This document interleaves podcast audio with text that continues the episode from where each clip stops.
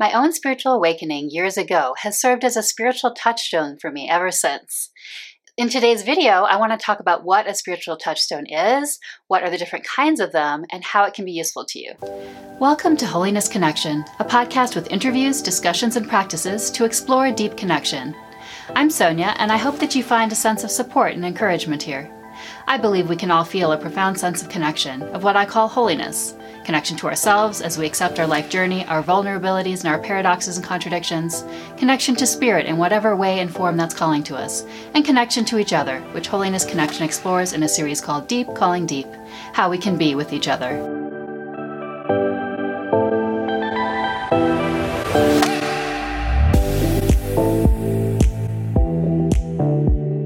So, this idea, this definition of a touchstone originally came from a kind of stone that was used for marking an alloy of gold to test the color. So, it had this idea of testing something against it. How we use it now is often more um, with an idea of comparing it in the sense of a way of recognizing what something is. And I'm using it maybe even a little more broadly than that when I say a spiritual touchstone. So, what I mean by that is that it is something, and we'll go into the kinds in a minute here, it is something which allows you to have that feeling of alignment. Both to have the feeling in a way of remembering that and what that feels like, and also as its own portal into re experiencing that and coming into alignment spiritually.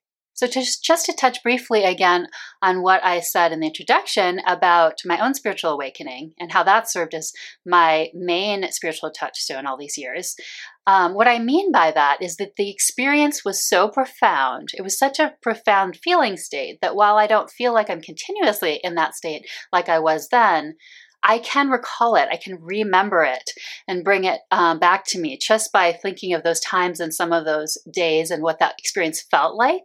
And when I feel into that, um, I can remember that feeling of both expansion and groundedness at the same time, for example. Then that feeling state is what I especially use to get back into that feeling of alignment. And so if at any time I take a moment to remember that and to kind of use it, at, like I said, as that kind of almost a portal into that feeling state, that can help bring me into that feeling of spiritual alignment. Um, and people have different words, perhaps, for what that is that feeling of I think, being in touch with something deeper and bigger than sometimes what our minds are processing on a given day. So we kind of have that sense of the bigger picture and the connectedness of things. So again, it's very much about both the feeling of what that felt like and also at the same time serves as a portal into feeling that way again. So that's my main spiritual touchstone. And it's an example of the first kind of spiritual touchstone that I want to talk about today, which is a memory or an experience. So what is a way that you could do this? Let's say i you know i go pretty quickly into that one partly because i had i had that experience for quite a while where i was in that feeling state. But you could cultivate it more and actually go into it. And let me give you an example of how you could do this. So if you're wanting to use a particular memory or experience as a spiritual touchstone what i recommend that you do and it might help to close your eyes is to really get back immerse yourself into that memory or that experience. And so try to imagine in your mind's eye what it looked like, who was there with you, and then really the senses too, like what did it feel like? So that can mean the senses in the traditional um, way of visuals smells, anything you were feeling on your skin, maybe the temperature, um, or sounds, things like that. It can also mean kind of like what I described with my spiritual awaken- awakening, what those inner like senses were. Was there a feeling of expansion? Was there a feeling of warmth? You know, even if it wasn't a warm day, but more that internal warmth. Like, what was that for you? And so feel and immerse really deeply into that.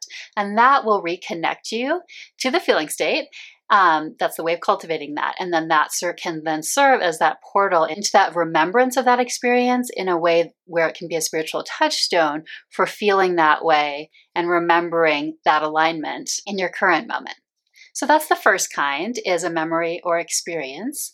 And the second one is something physical. So a physical could be like a physical object for example. So this could be something symbolic for you. So it helps that helps you remember something important to you a spiritual value or or maybe it was a spiritual experience you had but this object is symbolic of that for you. Or it could actually be some sort of remembrance from that time.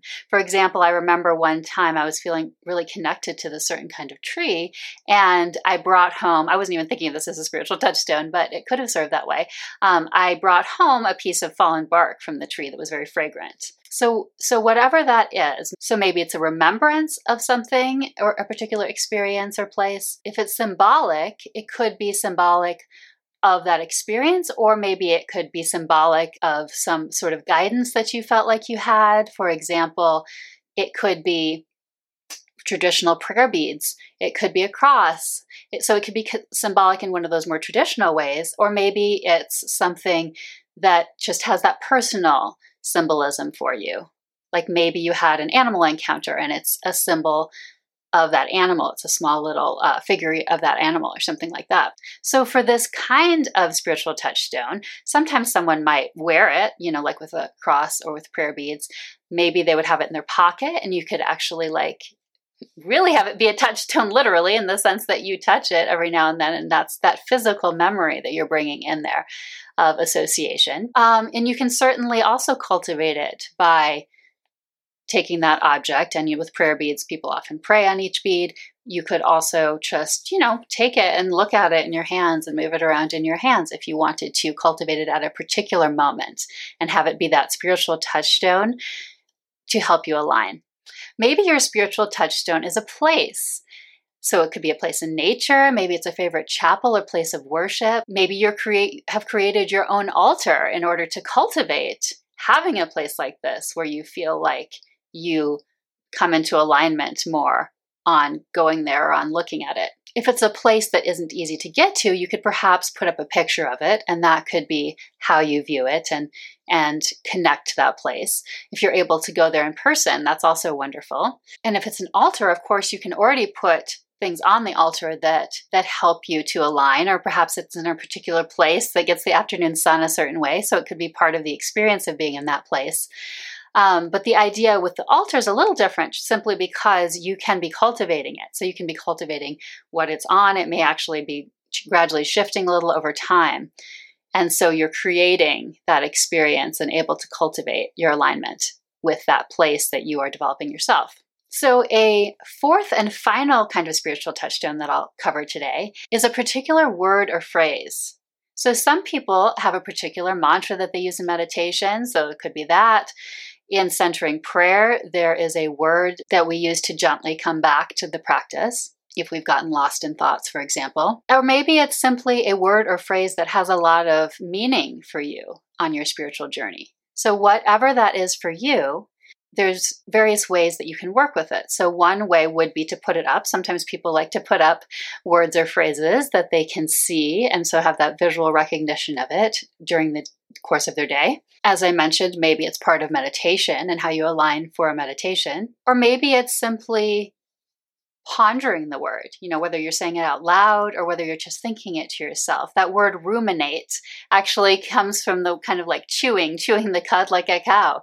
So giving yourself some moments to really chew on the word and that feeling of the meaning to you and letting it take you where it will and having an experience with that word and its meaning for you would be a way also of cultivating your use of a word or phrase as a spiritual touchstone. And one example that I can give here is that for quite a while, for a couple of years, I had a spiritual touchstone with the phrase, be still and know that I am God.